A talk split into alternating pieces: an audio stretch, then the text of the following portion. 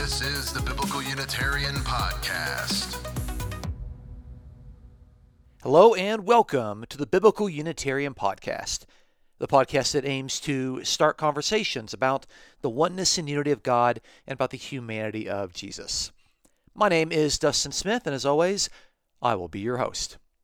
This is episode 303 entitled Are the Opponents of 1 John Cerinthians? Yes, you heard that correctly. We're asking about the identity of the Cerinthians, which should not be confused with the Corinthians, those people who lived and resided in the city of Corinth. Today we're talking about the followers of a famous first century person named Cerinthus. And so his followers are going to be called Cerinthians. I know it sounds a little different, and certainly every time that I typed out the word Cerinthians, my autocorrect said, Didn't you mean to write Corinthians? And I had to say, No, please add this word to the dictionary. So, this week's episode, we're going to look at the interpretation of Cerinthian opponents as the identity of those who have separated from the Johannine community as represented in First John. This, of course, is coming on the heels of our last two episodes, in which we looked at the possibility of the opponents of First John being potentially Gnostics. That was in episode 301. And of course, last week in episode 302, we looked at whether the opponents could be Docetist. I made the argument that those two suggestions don't actually line up quite well with the data that we have. And so this is the next most popular scholarly option, which is that they are followers of Cerinthus. Now, the key thing you need to know about these believers is that Cerinthus actually did live in the second half of the first century CE. And Cerinthus believed and taught that Jesus and the Christ are not two different ways of talking about the same historical person. No, Cerinthus believed that Jesus was a distinct being and the Christ was a different distinct beings. These are two different persons. And Cerinthus taught that the Christ descended upon the human Jesus at his baptism, and subsequently the Christ departed from the human Jesus at the cross. And this particular Christology is called a separationist Christology because the Christ separated from the human Jesus. So I'm going to begin this episode by detailing the arguments in favor of those who regard the opponents as followers of a Cerinthian separatist Christology and then I'm going to detail the arguments offered against this sort of identification by showing how scholars have tried to rebut the arguments. And in the end, I will, as I've done in the last two episodes, allow the listener to decide for themselves which side has made the better argument based on the data, the text of 1 John, and of course, based on history. So, were the opponents of First John believers in a Cerinthian separatist Christology? And was First John written to strengthen the faith of this community of Christians against the heresy that was taught by the figure named Cerinthus? Let's find out on this week's episode of the Biblical Unitarian Podcast. Our first point today is looking at arguments in favor of the theory of Cerinthian opponents in 1 John. So, again, let's make sure that we are absolutely clear on our definitions before we move further. It's very important whenever you're talking about a subject with someone else with a key term that you need to define those terms in ways that everyone can understand. So, what do I mean by a separationist Christology? Well, we have the figure Cerinthus, and he taught that Christ was an independent being who was divine, who was spiritual, and who literally pre existed the human Jesus. Cerinthus also denied the virgin birth, and he taught that the human Jesus was born of Mary and Joseph.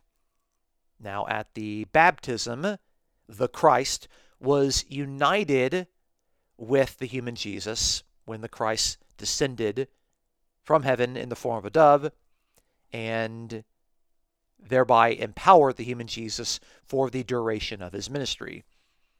But this actually makes Jesus, during his ministry, two separate persons. He is the human Jesus, but the Christ is not the same thing as Jesus. The Christ is a second divine being that has united himself with the human Jesus. However, at the crucifixion, the divine Christ abandoned and separated from the human Jesus on the cross. And this allowed for Jesus to die a mortal's death. So, Cerinthus would actually say that Jesus was not the Christ, because Jesus and the Christ are two different persons, based on his view. Now, I should point out that there are some scholars that will describe Cerinthus and his followers as Gnostics or even docetic Christians. And so I don't want to suggest that the Cerinthian separatist Christology is something completely distinct from Gnosticism, at least however you want to define that, or some sort of form of docetic Christology. There are many scholars that actually look at what Cerinthus is saying, and they will put the label of Gnostic or docetic upon his own theology. So I wanted to make sure to include that data as we begin our study. So, what is the exegetical basis for arguing in favor of the opponents of 1 John being Cerinthian separatist Christologians? So, we could start with 1 John chapter 2 verse 22, which says, "Who is the liar but the one who denies that Jesus is the Christ?" This is the Antichrist, the one who denies the Father and the Son. That's 1 John chapter 2 verse 22. And that's going to be kind of a major passage that we're going to be thinking about and meditating on during this week's episode. So here we have somebody that's denying that Jesus is the Christ. Well, that's exactly what Cerinthus did. He denied that Jesus is the Christ because he regarded them as two distinguished beings. Okay, so a lot of scholars look at Cerinthus, who actually did live and function as some sort of Christian minister during the second half of the first century, and they look at this passage and they say that seems to fit pretty well. And I can see the logic in that. The next passage that gets trotted out is 1 John chapter 4 verses 2 through 3. This is a key linchpin passage when it comes to identifying the opponents in First John. We've seen this in our previous two episodes, and of course, it's going to come out in this week's episode. So, chapter 4, verse 2 says, By this you will know the Spirit of God. Every spirit that confesses that Jesus Christ has come in the flesh is from God, and every spirit that does not confess Jesus is not from God. This is the spirit of the Antichrist, of which you have heard that it is coming, and now it is already in the world. That's chapter 4, verses 2 through 3. So, since Cerinthus did not believe that Jesus is the Christ, this passage would function as a mirror reading passage. The interpretation is that the author is saying that you should be confessing that Jesus Christ has come in the flesh because some people are not confessing that Jesus Christ has come in the flesh. Cerinthus, of course, would say that Jesus has come in the flesh, but not Jesus Christ, because Christ was a pre existent divine being that descended upon Jesus at his birth, but at his baptism. In chapter 5, verse 1, it says that whoever believes that Jesus is the Christ is born of God. Chapter 5, verse 1. So there we would have the call to acknowledge and put your faith in the fact that Jesus, the human person, is in fact the Christ, thereby equating those two in reference to a single person. And of course, Cerinthus would not be able to say this. He doesn't think that Jesus is the Christ. He thinks that Jesus is the human person and Christ is the divine being. And a few verses later, we have a very interesting reading of chapter 5, verse 6. So 1 John 5, 6 says, This is the one who came by water and blood, Jesus Christ, not with the water only, but with the water and with the blood. It is the Spirit that testifies because the Spirit is the truth. That is 1 John chapter 5 verse 6. So, for Cerinthus, he would understand the reference of water here to be Jesus' baptism. And he would understand that the blood is in reference to Jesus' death. So, for Cerinthus, he said that Christ came at the watery baptism, but he was not present for the bloody death. So the argument is that you have to read this passage as a mirror reading that is trying to refute the Cerinthian separationist Christology. The passage is saying that Jesus Christ is the one who came not with water only, but with water and the blood, emphasizing the water and the blood, interpreting the water in reference to the baptism, and the blood in reference to the death of Jesus. And this seems to be suggesting, according to this view, that Cerinthus could not argue that Jesus Christ came with the blood. He would argue that he was only there in light of the water. So, those are the four major passages that get put out in order to make the suggestion that First John has some very specific opponents in mind, and those opponents are the followers of Cerinthus, those who carry the Cerinthian separationist Christology. Okay, so that's the exegetical basis. What about the testimony of ancient authors? What do ancient authors who tell us about the historical person Cerinthus have to say? Well, the oldest known document that mentions Cerinthus is not a first century work, it's a second century work. It's a Coptic work called the Epistula Apostolorum, basically the epistle of the apostles. And it was written sometime between 140 and 150 CE. We can date this pretty closely because of some of the internal things that are said in regard to the particular year that the author was writing in relation to the Pentecost of Acts chapter 2. And the Epistula Apostolorum names in particular Cerinthus and the figure Simon Magus. Simon Magus is famous from being in Acts chapter 8.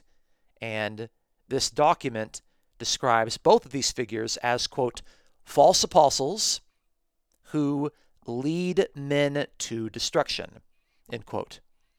So I'm curious, how do these two figures lead men to destruction? And chapter 1, verse 7 in this document says that they lead men to destruction, quote, by distorting the word and the truth, end quote. So it seems that we have the Epistula Apostolorum telling us that Cerinthus is someone who lived and overlapped with the life of Simon Magus, who is mentioned in Acts chapter 8, but it doesn't actually tell us any detail about what Cerinthus taught. They're just these vague statements of the fact that they are false apostles, they're leading people falsely, they distort the truth, they distort the word. But we do get the point that they are actual first century figures. So, unlike the Gnostic theories, which has to draw upon various Gnostic persons from the second century, and the docetic theory that has to draw upon docetic believers from the second century. At least this particular theory is drawing on a particular person who did, in fact, live during the second half of the first century and during the writing of First John. So I think that is something that needs to be taken seriously. So we have that particular author. The most important author we're going to be looking at today is Irenaeus. Irenaeus. So, in his massive document called Against Heresies, which is written around 180 CE, Irenaeus offers a lot of detail about Cerinthus. Let me give you a lengthy quote right here. So, in Against Heresies, Book 1, chapter 26, verse 1, he says, quote, Cerinthus, again, a man who was educated in the wisdom of the Egyptians, taught that the world was not made by the primary God, but by a certain power far separated from him, and at a distance from that principality who is supreme over the universe, and ignorant of him who is above all. He represented Jesus as having not been born of a virgin, but as being the son of Joseph and Mary according to the ordinary course of human generation, while he nevertheless was more righteous, more prudent, and wiser than other men. Moreover, after Jesus' baptism, the Christ descended upon him in the form of a dove from the supreme ruler, and that then he proclaimed the unknown Father, and he performed miracles. But at last, Christ departed from Jesus, and that then Jesus suffered and rose again, while the Christ remained impassible, inasmuch as he was a spiritual being. End quote. So we can see a lot of things that we've already discussed in our definition earlier. But you can see where are we getting our basic understanding of Cerinthus and what he believed. We're getting it directly from Irenaeus. Now, Irenaeus also tells a very interesting story of an interaction between Cerinthus and the Apostle John. So Irenaeus says in Against Heresies, Book 3, Chapter 3, verse 4, that, quote, There also are those who heard from him that John, the disciple of the Lord, going to bathe at Ephesus, and perceiving Cerinthus within, rushed out of the bathhouse without bathing, saying, Let us flee, lest even the bathhouse fall down, because Cerinthus, the enemy of truth, is within. End quote. So Irenaeus tells of this story of an interaction between the Apostle John and Cerinthus. And so this indicates that Cerinthus is operating in Ephesus, at least at the time that the Apostle John is operating there, and the two of them did not get along. In fact, the Apostle John did not want to have anything to do, he didn't even want to be in the same bathhouse as Cerinthus. So Cerinthus was not accepted by the inner circle of apostles, particularly the apostle John, the son of Zebedee. Now, Irenaeus also tells us that the apostle John wrote his gospel in order to specifically refute the error of Cerinthian teachings. The apostle John wrote the gospel of John specifically in order to refute the teachings of Cerinthus. Irenaeus says that in Against Heresies, Book 3, Chapter 11, verses 1 through 3.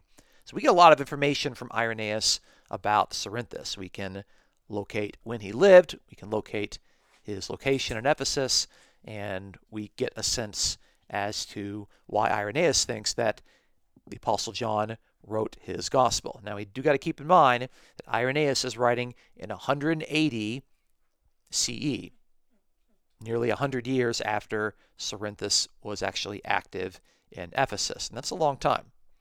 Okay, so those are the arguments that are typically put in favor of the opponents of 1 John being separationist, believing in a separationist Christology as taught by Cerinthus. Okay, this will move us to our second point. Point number two arguments against the theory of Cerinthian opponents in First John. So those scholars that are not convinced by this particular teaching will offer three rebuttals. So this is just me pointing out the arguments in both cases. So rebuttal number one against thinking that the opponents of First John are Cerinthians would be that the testimony provided by our earliest witnesses of Cerinthus are unreliable. So the earliest source that we have, the Epistula Apostolorum, doesn't actually tell us anything about the beliefs of Cerinthus or his understanding of Christology. So our primary source is really just Irenaeus. We can only really look at him for reconstructing Cerinthus. In fact, we have some traditions later than Irenaeus from Hippolytus, but Hippolytus basically seems to be copying Irenaeus, and so he actually can't help us with anything new. So we're kind of stuck with Irenaeus as our earliest source. But when we read Irenaeus closely, it doesn't appear that Irenaeus actually possesses first-hand experience with Cerinthus. He's getting all his information second, third, and potentially fourth hand. And remember, Irenaeus was writing around 100 years after Cerinthus was active in Ephesus. So let's look at some of the data. In Against Heresies, Book 1, Chapter 26, Verse 1, Irenaeus says that Cerinthus taught that Jesus was the son of Joseph and Mary, and that he was only possessed by the Christ at his baptism.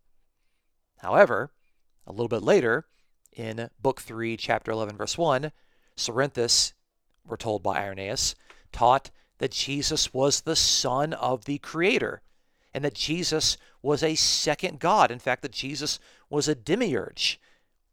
I don't know how you are able to harmonize those two sayings. And a little bit later, in Book 3, Chapter 16, verse 1, Irenaeus says that Cerinthus taught that Jesus was the Son and that the Christ was the Father. And the Father of Christ was God.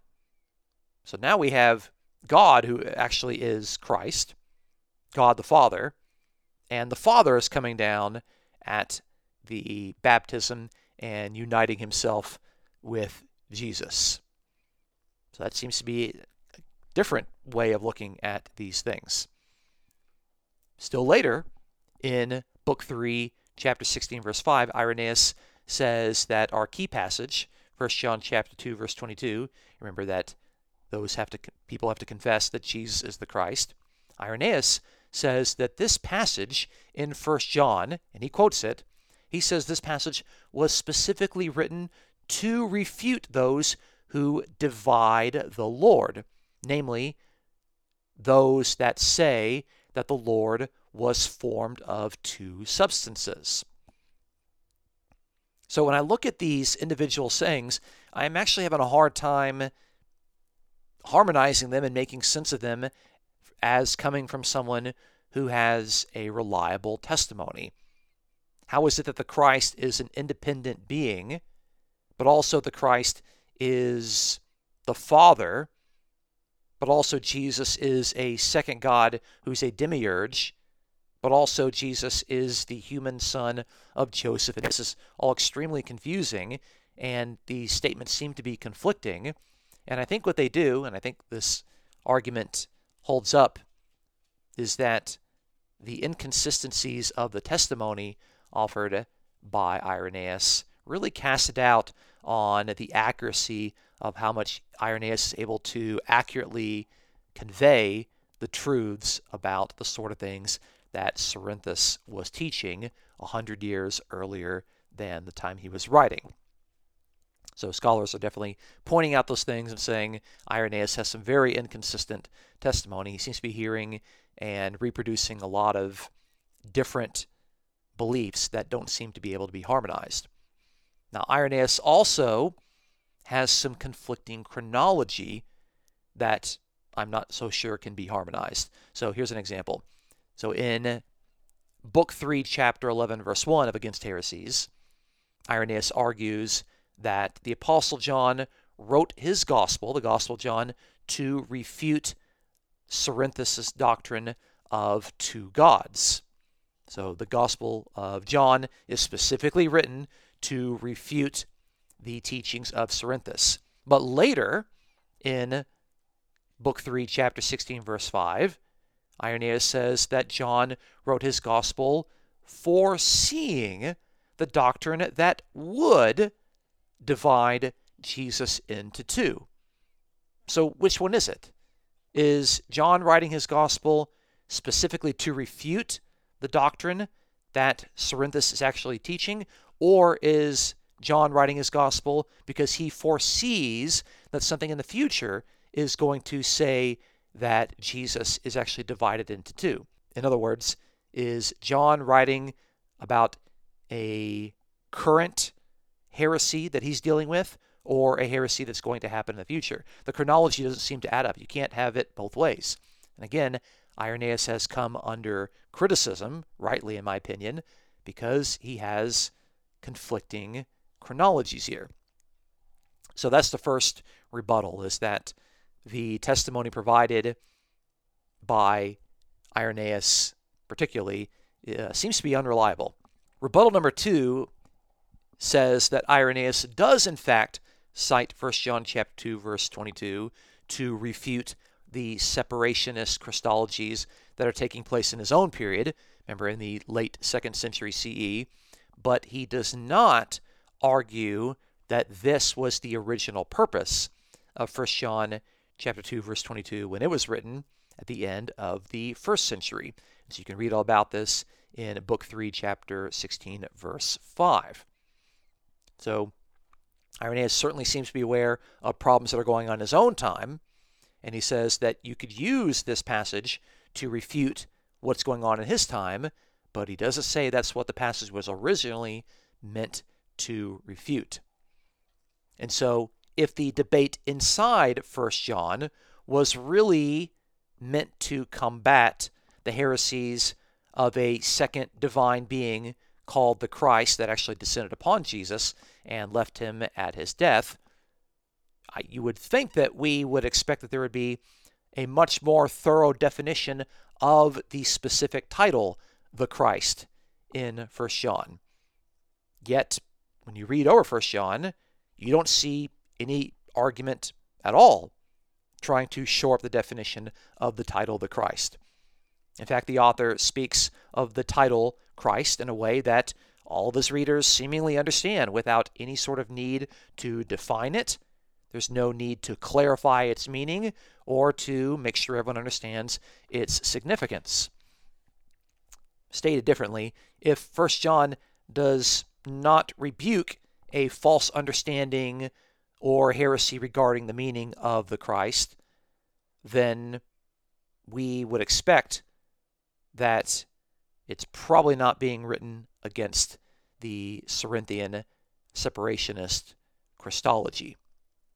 So the theory that John is writing against an understanding that sees Jesus as two persons, a divine Christ and a human Jesus, doesn't seem to make any sort of effort at refuting that false understanding of what the Christ is. Furthermore, if First John was written against the Cerinthian heresies, why is the virgin birth not also reaffirmed? That seems to be a pretty big deal, and we know that Cerinthus denied the virgin birth. We also know that Cerinthus possessed a demiurgical dualism. Why is that not denounced in First John? Again, the whole point is that if First John is actually written against Cerinthus, why doesn't it take the time to rebuke all of these teachings? if we are going to settle on the fact that First John was written against Cerinthus, we have to admit that it actually rebukes his heresies rather poorly. So that's the second rebuttal is that the text of First John doesn't actually seem to specifically rebut the particulars of Cerinthus's heresies. Rebuttal number three is that the key text of First John really can be read in a much more natural way without these kind of forced mirror readings that are kind of pushed upon them. So we talked about chapter 2, verse 22. which affirms that Jesus is the Christ. And this is likely against those who don't think that he is the Messiah. And this is, I think, the simplest and the easiest reading. It actually doesn't require a mirror reading of the passage. So we don't have to assume that the affirmation of Jesus as the Christ is there to shore up against people that are saying that Jesus is one person and the Christ is a different person. Of course, we have chapter 4, verses 2 through 3, which discusses the traveling prophets that deny that Jesus the Messiah came at all, that he was actually physically there in the flesh. I think that's a much more likely reading of what's actually taking place. And the key point here is that when you read verse 3, verse 3 of 1 John chapter 4 specifically notes the denial of Jesus. It says, those who deny Jesus, or those who don't confess Jesus, they are the Antichrist. But Cerinthus didn't deny Jesus, he affirmed Jesus. So the passage doesn't actually, when you look at the closer details, rebut the sort of things that Cerinthus was actually saying. So it doesn't fit very well there. Now, chapter 5, verse 6 really has to be kind of bent awkwardly in order to make the reading in a way that affirms Christ at the baptism and at his death. Remember the water and the blood. And you have to kind of really read the Cerinthian position kind of into the text in order to make sense of that. But I think a much easier reading that makes a lot more sense is to recognize that there is some sort of echo to the Gospel of John, chapter 19, verse 34, where specifically the soldier pierced the recently deceased Jesus on the cross. And guess what? Both water and blood came out of him.